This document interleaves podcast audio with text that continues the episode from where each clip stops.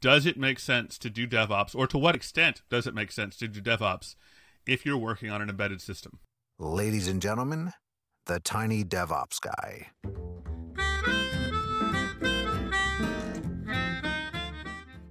Hi, everyone. Welcome to another episode of Tiny DevOps, the show where we believe you don't need a thousand engineers to do world-class DevOps. I'm your host, Jonathan Hall, and today I have with me a special guest, Luca Ingianni, who is the co-host of a couple of other podcasts, one on embedded Agile, which uh, is closely related to what we're going to talk about today, DevOps on embedded systems. And, and the reason I want to talk about this is one of the common complaints I hear people make about DevOps, or maybe not complaints, but uh detractors uh, is DevOps only works if you're doing web software, or if you're doing SaaS, or if you're doing something like that. And uh, I, I understand why they might say that, because uh, you know, certain types of software don't have an operations component, or at least not the same type of operations component. But I want to challenge that that assumption. And it, honestly, it's an assumption I've made in the past. Uh, one of my uh, email boot camps, I, I make a claim about, I think it's continuous d- deployment. And I say, on the other hand, if you're if you're building firmware for diesel fuel injectors or pacemakers or self-driving cars, these rules may not apply to you. So you have more experience in this area. So I'm I'm hoping you can either tell me I'm completely wrong and we can still do DevOps in these areas, or maybe I am actually right and I and I just happen to guess right. In any case, today you're the expert on this topic, so I'm hopeful that you can shed some light. But before I go too far into that area, Luca, why don't you introduce yourself and tell us about uh, what you do? Yeah, so hi everyone, I'm Luca Ingianni. I, um, I'm actually an aeronautical engineer by training, so I kind of, you know, I just tumbled into I T and never quite found my way back out as these things happen. Um, and maybe that has influenced my thinking a little bit and my perspective on a lot of things that I see in I T. And I, I started my career in, in embedded systems, like helicopter avionics, that sort of thing. I sort of, by by accident or by necessity, stumbled upon what I now know is called DevOps, even though I wasn't familiar with the term at the time. It just came about as, you know, something that felt necessary for me and my colleagues to improve our practices and, and you know, get better at, at building helicopters or whatever it was we were doing. Um, and then eventually, of course, I found out that somebody had stolen all of my ideas and called them DevOps. And I seem to have a knack for explaining engineering, like techniques, thought models, et cetera, to engineers and to non-engineers. And so this is what I've uh, made my profession now. Um, so instead of being a mediocre engineer, I try to be um, a somewhat better trainer, coach, mentor, whatever, whatever you need, whatever you need to, you know, improve your development practices. So w- when did you discover DevOps and discover that somebody had stolen your ideas? What, what time frame was that? Well, um, of, of course, it, it wasn't like a, a single instant. So it, it sort of accreted over the years. I I know that I that I used Hudson back when Jenkins was still called Hudson. Um, that must have been like twenty ten-ish to to do continuous integration.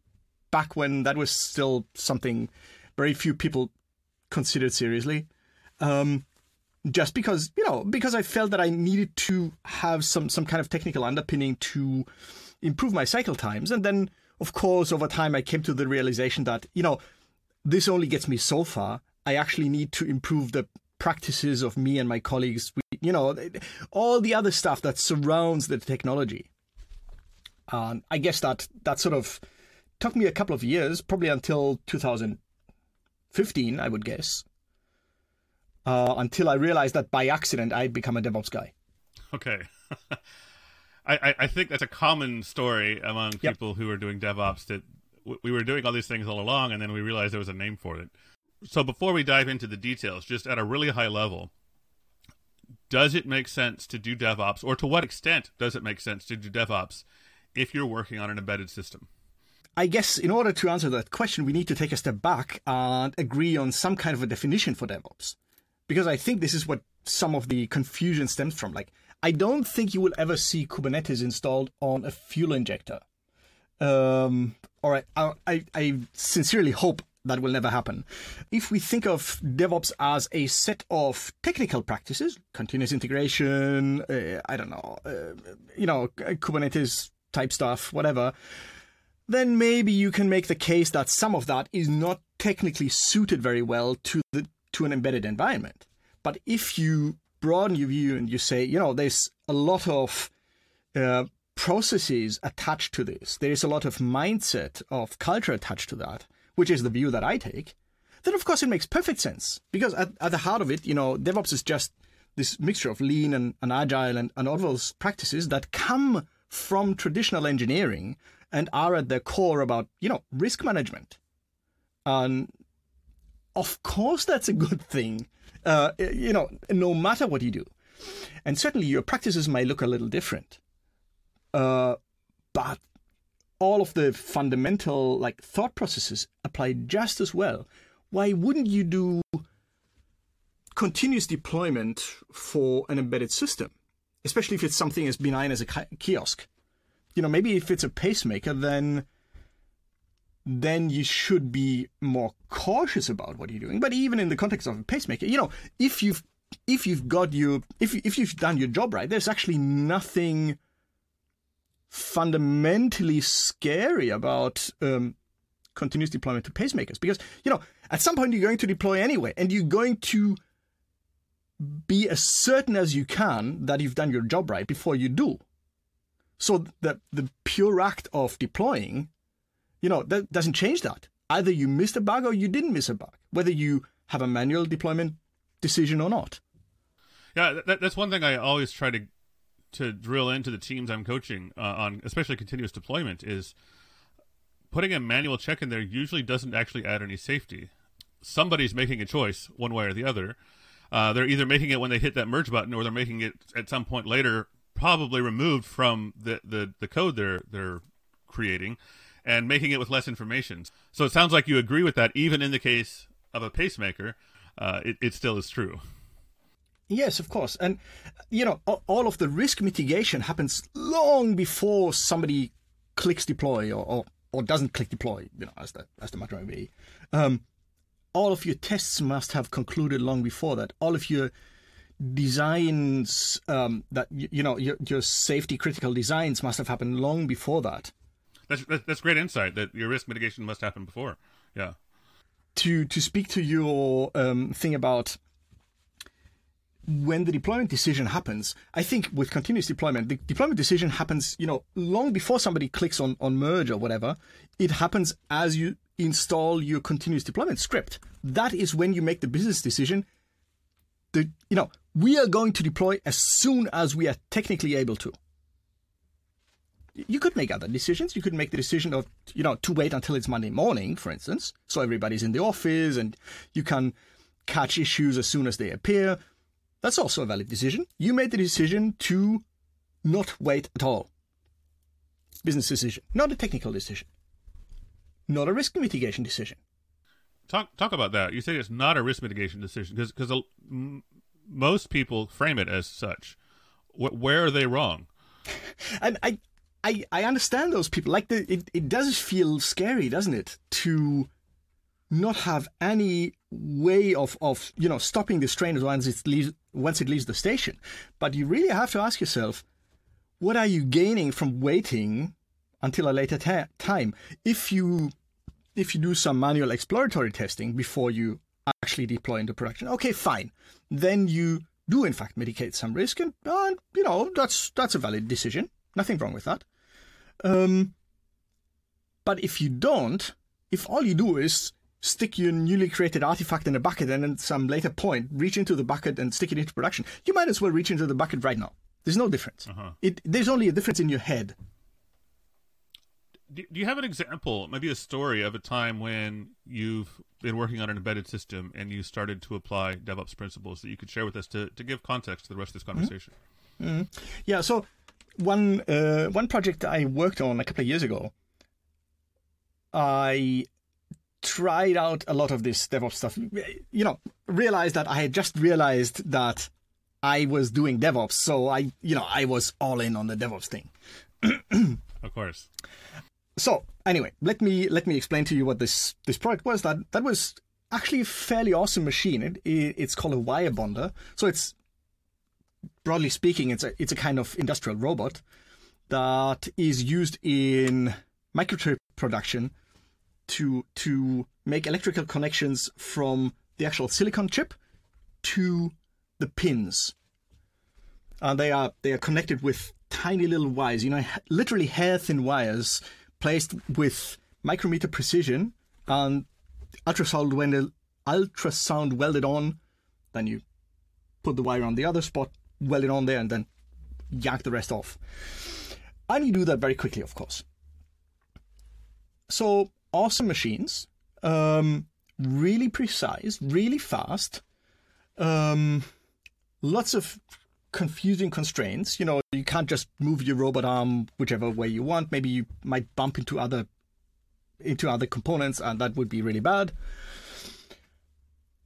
So very interesting machine. Um, and as being a proper machine, it had a lot more complexity to it than only software. Of course, we had complex software, you know, with pathfinding algorithms, and uh, we needed to, I don't know, calculate breaking points and, and sense the surface and, and all kinds of things. But also we had electronics in there, from power electronics, big, strong servos that literally took somebody's finger off once, um, to tiny little sensors and, and very, very sensitive scales. Uh, and we had mechanics, we had hardware, we had a big, beefy frame. You know, imagine this thing is as big as a, as big as a cupboard or something.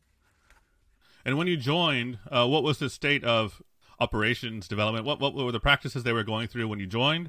And then how were you able to improve that? Well, this was a fairly remarkable company. They're fairly successful. They are one of, you know, a few companies worldwide that are able to build those machines. But they were very sort of set in their ways, as it often happens in embedded systems. You, you get electrical engineers or mechanical engineers, and, and you know, s- somebody finds out one of them can sort of code in Turbo Pascal or something. And so they're now the so- head of the software department. So they were very behind, as often is the case in, in the embedded industry, where, you know, like the, the, the electrical engineers who wrote the firmware didn't have version control. That was in twenty eighteen. Um, mm-hmm. And actually, it is a testament to their skill that they were able to not make a mess of it. Mm-hmm. But boy, were they, were they making their life harder than it needed to be. So essentially, there was nothing. We had very little in, in the way of formal Q A. We had very little in in terms of version control, in terms of, you know, software development processes. And I was trying to set some of this up. And of course, that wasn't my official mandate. I was I was there as a requirements engineer, but I, you know, they, they just drove me mad. I think I needed to do something about this. Yeah. Um, and so, yeah, we, we got to the point that we had automated testing, automated unit testing. We had uh, automated integration testing, and also testing on the, on the target system. You know, in embedded systems, you, you typically, you know, you develop on a P C and then you flash onto a potentially really tiny microcontroller with like a kilobyte of RAM or something. So that's called the target in, in in embedded systems speak. So we had testing on the target. Uh, we were working our way towards actual um, product level tests, you know, B D D style tests. So there was a lot of movement sort of across the board, I think, towards more modern practices. Uh, were you doing continuous deployment, continuous delivery? Continuous deployment didn't make sense just from a from from a standpoint of the of the hardware landscape. You know, mm-hmm. um, our devices were not set up for that. We could have probably we could have rigged something to make it work. I don't know, with, you know, Docker containers that that contain the the actual like firmware or something. Uh, but we didn't get that far, and it didn't make sense because most of those industrial systems are on, if they are networked at all, they are on very separate networks, not mm-hmm. connected to the open internet. So, you know, at some point a truck would come and pick our device up and drive it away. And that's, you know, after that, you go, don't get to deploy anymore unless you you give a support engineer a U S B stick and send them on a plane. So were you were you at least able to do continuous delivery in the sense of every build would, would create an artifact that was deployable? Yes, we were. But that was the interesting lesson I took from that, which was that there was no point because the rest of the organization didn't know what to do with that. You know, we were able to drop them new artifacts every half hour if you wanted to. But there was nobody to give them to in, in, in an organizational sense. Like everybody else kind of did their own thing, was working in their own silos at their own pace. And, you know, we were merrily throwing out new iterations to nobody really. Okay. Which, which is the big lesson, I think, that DevOps feels like it's it's an I T topic and, you know, a topic for the I T organization. It isn't. Right. It's much broader than that. And and that is something that um, that I've often heard in conversations with other uh, DevOps managers, leaders, whatever, that their biggest surprise was finding out that introducing DevOps to their own part of the organization, to the I T organization, was, well, maybe not easy, but it was sort of, you know, straightforward and they know they knew what they were getting into. But the big surprise was that they needed to make it work for the entire rest of the organization. Yeah, so I, I, you know, you're absolutely right. I mean, de- DevOps, we often say, often with frustration in our voice, that DevOps is a culture or a cultural shift, not a technical shift. And we usually say that when when we've done the technical stuff and the DevOps is still failing in some way, right? Mm-hmm. Like, well, we did all we did all the all the technical stuff, but it's it's still not DevOps. Why not? So, you know, and I think we recognize in the back of our minds usually that it's it's about a culture change. Um, but but then that's always frustrating when when we can't make that change in other parts of the organization. You also made a point that brings me back to to my original um sort of the premise that a lot of people uh, assume that DevOps doesn't work in non-web or non-SaaS software. And and part of the reason I think people assume this is because operations and, and what you're describing, you know, the, the operation, so to speak, of what you're describing involves a forklift and and potentially a, a, a representative yep. on an airplane, right? That's exactly. That's operations in your mm-hmm. in your product here. Even so, what, what I hear you saying is that even though maybe technically in, you know, the dictionary sense, DevOps isn't happening here, most of the principles uh, up to the point of basically continuous de- deployment and continuous delivery are still valid. The the idea of streamlining your work, shorter feedback loops, uh, automation, things like this, uh, would would you agree? Oh, definitely. So first of all, I just want to, to point out that, you know, this kind of problem with deployment is not unique to embedded systems. You know, if you think of Microsoft Word, even Microsoft can't make a deployment decision on behalf of the customers. You know, you decide when you click on upgrade or whatever it is. And, and they're trying to move away from that. But, you know, fundamentally, this is this is not, an, you know, not a very unheard of scenario. Um, and so, yes, you're right that technically, in this in this particular scenario, we didn't have ops, so it couldn't have been DevOps. And technically, you would have been right, but also you would have been very boring, um, because you know um, we're still doing engineering. We're still thinking in terms of value streams, or we should be anyway. Um, and yes, of course, some things will look different. Like, you know, also we are working with hardware, and hardware just has longer cycle times. If I if I design a new board layout, P C B layout, and I want to actually turn it into a prototype, I need to get that sent off to be etched and to be, you know, th- to have the components placed on it. And then I, then it gets sent to me by mail because how else? Uh, that whole thing just like takes a week or two. So my cycle time by necessity is two weeks plus whatever time I need to actually do software, you know, do my actual design. Um, So, yes, it looks different. So what? Of course it will di- look different. Let's talk about some of the specific practices you've done and how they applied to this project. So, and, and maybe we could just sort of start at the at the left of the, the product cycle and work our way towards deployment. So you mentioned uh, unit testing.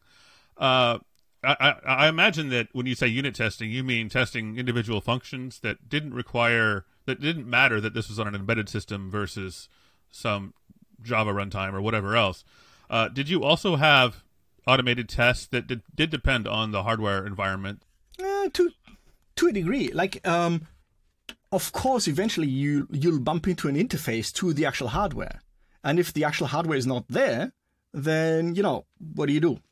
Either you mock it out or you just don't test that sort of thing. You know, that's also a valid decision.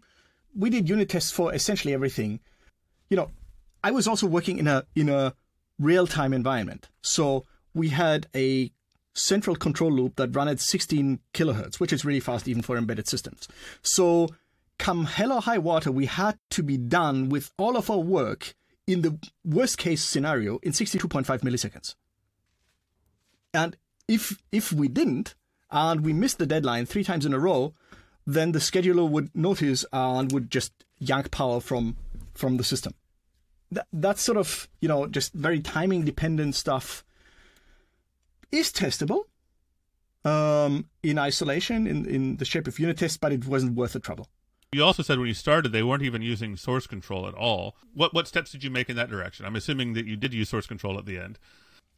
Yeah, so the... the The software department, you know, the people who wrote the high-level control software, they were already using source control. I think they were using C V S, and they were sort of in the process of moving to Git. The embedded, uh, or rather the firmware folks, they were aware that they should start using um, version control. They just, you know, as it happens, they just never got around to it. Always, you know, I hear a lot of people ask me questions like, how do I convince my team to do X, where X is something that would improve productivity, or, or at least the person asking believes so. And uh, th- this is a good example of that, I think, or could be. Uh, you convince them by by addressing a problem they're feeling. So this this was the first time I sort of consciously started to introduce DevOps somewhere, and I didn't do it as well as I might have. So I guess the lesson that I took from that was that I should have been both more forceful in in going for DevOps practices and saying, no, this is how we're going to do this. You know, you should really be doing this because it will have advantages for you. And at the same time, doing exactly this this other thing that you pointed out, which was making it really clear what was in it for an individual engineer. Like the firmware folks, Folks, I, I should have been really plain, plain about, okay, you're going to waste a week um, learning Git. You go, you know, however long. And you're going to mess up every now and then un- until you finally get the hang of it. And, you know, it's going to be annoying and tedious. But in return, you will get this thing, which will which was very difficult before, to be really, really easy. Wouldn't that be nice? I, I think it's reasonable for everybody involved to be egoistic about this and say, look, what do I gain from this?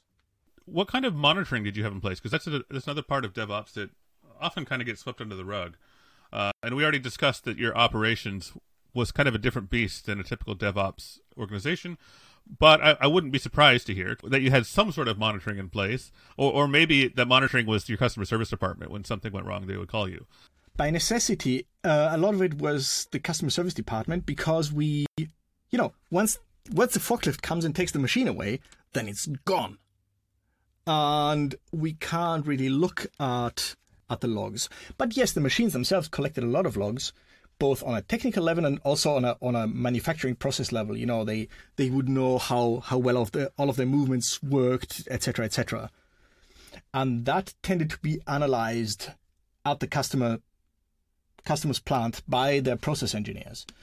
Um, and of course, if they spotted a problem, they would call us, and we had ways to assemble all of the logs and all of the data and, and stick it into zip file and put it onto a U S B stick. And then, you know, we could we could use SneakerNet to walk over there, take the U S B stick, stick it into another machine that was connected to the internet, and they could mail it to us and we could have a look.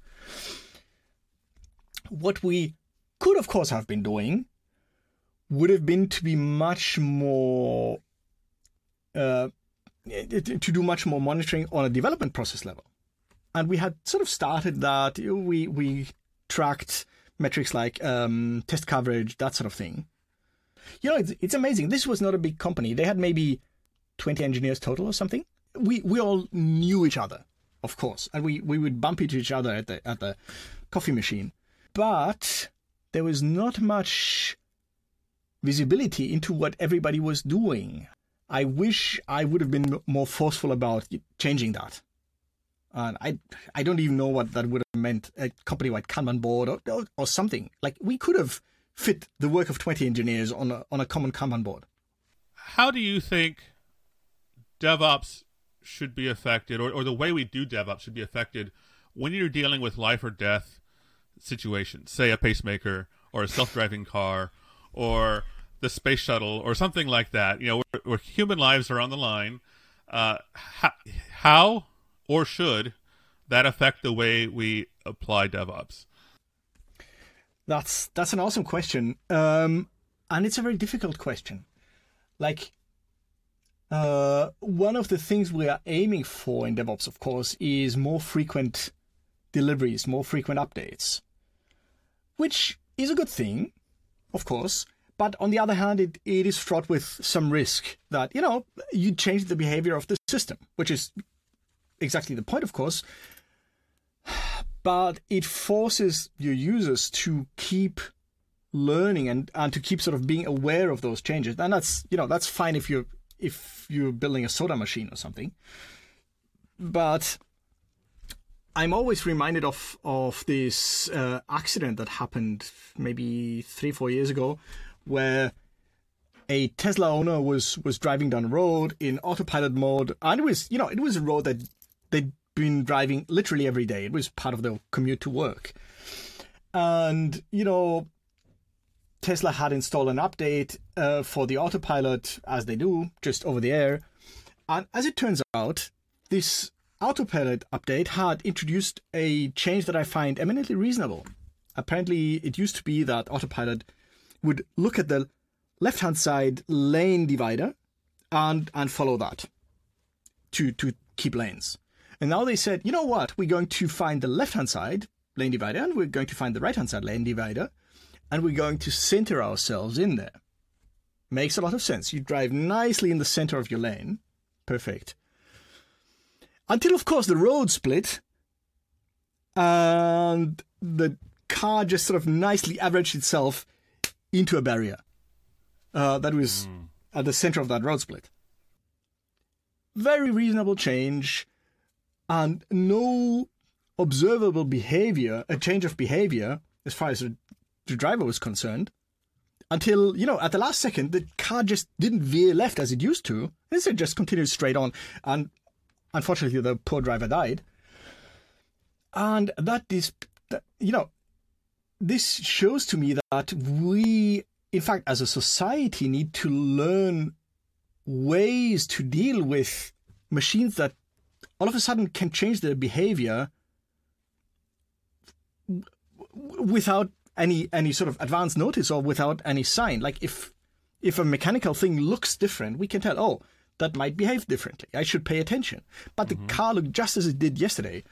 And over-the-air updates, yes, good idea. They they probably fixed a bunch of bugs that could have led to accidents otherwise. So, yes, over-the-air updates, also good idea. But what do we do about... about those behavior changes? I think we as a society need to find a solution to that, because I, I, I can't see a technical solution. Like, we, we can't make we can't make drivers read change logs before they start their drive. Like, that, nobody does that. So I, I think fundamentally, um, applying DevOps principles to something that interacts with the with the real world, as embedded systems do, changes the rules of the game, you know, in, in ways that we have not yet quite understood, I think. I agree. I guess there, I guess there's no answer today. Uh, we need to we need to hash this out over the next decade or, or so as a as a society at large, right? Yeah, exactly. That's going to be, you know, yet again, an interaction between like the creators of such devices and the users of such devices on how do we deal with changes that somehow break devi- behavior in unexpected ways, in ways that are maybe dangerous or maybe just annoying. What advice can you offer to somebody who wants to start implementing these things and maybe they're struggling? Maybe they're in the same situation you were in when you joined this team. Maybe they're excited about DevOps. They're trying to implement it on their team, whether it's an embedded team or or a SaaS team or whatever. What do you suggest? Um, so fundamentally, I think the important thing is to get started somewhere and then sort of build outward. If you don't have version control, maybe start there. If you already have it, maybe the next step would be C I, whatever. Sort of keep building more parts to the system, but do it in an intentional way. Don't install C I for the sake of having installed C I. Know what you're going to do with it. Know what, what you're going to do with the feedback. If you don't build an organization that is able to deal with this fast flow of feedback, then all you've done is install new software and now you get to maintain it and it won't really change anything. Um, so I think this is the important point, to be intentional about how to employ tools to improve your practices, your processes, your um, your philosophies. And then just keep learning and keep iterating.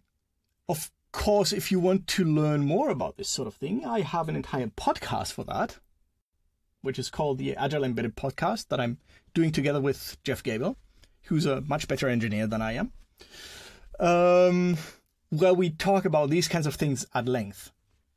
Good resource. And I've I've listened to the podcast a few times. It's it's very informative. Highly recommended. Uh, any other any other resources you recommend, um, whether it be about embedded or or just DevOps in general, uh, for somebody in this situation? Yeah, so there's a book that I might recommend, which sounds like it's very specific, but it's actually a lot broader than it first appears, which is called Test-Driven Development for Embedded C by James Grenning. And as it turns out, James Grenning is one of the original signatories, is that how you say it? Um, of the Agile Manifesto. So he's a dyed-in-the-wool Agile practitioner, and he's a hardcore embedded systems guy, and he can write very well. This is this is a really interesting book that, that sort of builds up T D D from first principles, both in terms of code and in terms of uh, of practice, uh, and makes it sound shockingly simple, which it is. um, so it, it's a really awesome book uh, for somebody who's, you know, maybe dabbling in, in those kinds of low-level work, and just wants to look behind the scenes of what their, their T D D framework is doing or something. Is embedded C a prerequisite? I mean, if you're not using embedded C, will you still get something from the book? Yes. Yes, you will. So I guess it helps if you're fluent in C or fluent-ish in C. But even though all of the examples are geared towards embedded, you know, at, at that low level, at the level of, you know, unit testing, it doesn't really matter what it runs on, does it? All right, Luca, thank you so much for coming on. How can people get a hold of you uh, or get in touch with you if they're interested? Yeah, so since Jonathan already noticed that my name is kind of hard to pronounce, I went for a much easier U R L. So you can find me at luca dot engineer. Luca is L U C A dot engineer. Um, that will take you to my website where I try to uh, write blog posts, and where you can certainly catch me, um, write me an email or something, to, you know, ask me questions. As you can tell, I like to talk about this sort of thing. Um, don't hesitate to reach out. Don't hesitate to, to ask me any questions. I'd be delighted for, to hear from you. Luca, is there anything else you would like to add uh, that I failed to talk about or failed to ask about that, that you think uh, our listeners should hear? Maybe it just can't be repeated often enough that there is really no excuse for not... Uh, moving towards DevOps. You know, whatever that means for your concrete situation. Yes, you're not a web startup. Yes, you're doing, I don't know, you're a small shop, or you're doing embedded, or, or you're building spaceships, whatever, it doesn't matter. You will find a way to apply the principles and philosophies of DevOps to your situation, to your engineering position, and you should. Great. You heard it from the expert. Start doing DevOps. Yep. All right. Wonderful. Thank thank you, Luca. It's been a pleasure talking. I've learned a lot. Uh, I hope our listeners have too. Uh, thanks for coming on today. Thanks for having me. This was a lot of fun. This episode is copyright twenty twenty-one by Jonathan Hall. All rights reserved. Find me online at j hall dot io. Theme music is performed by Riley Day.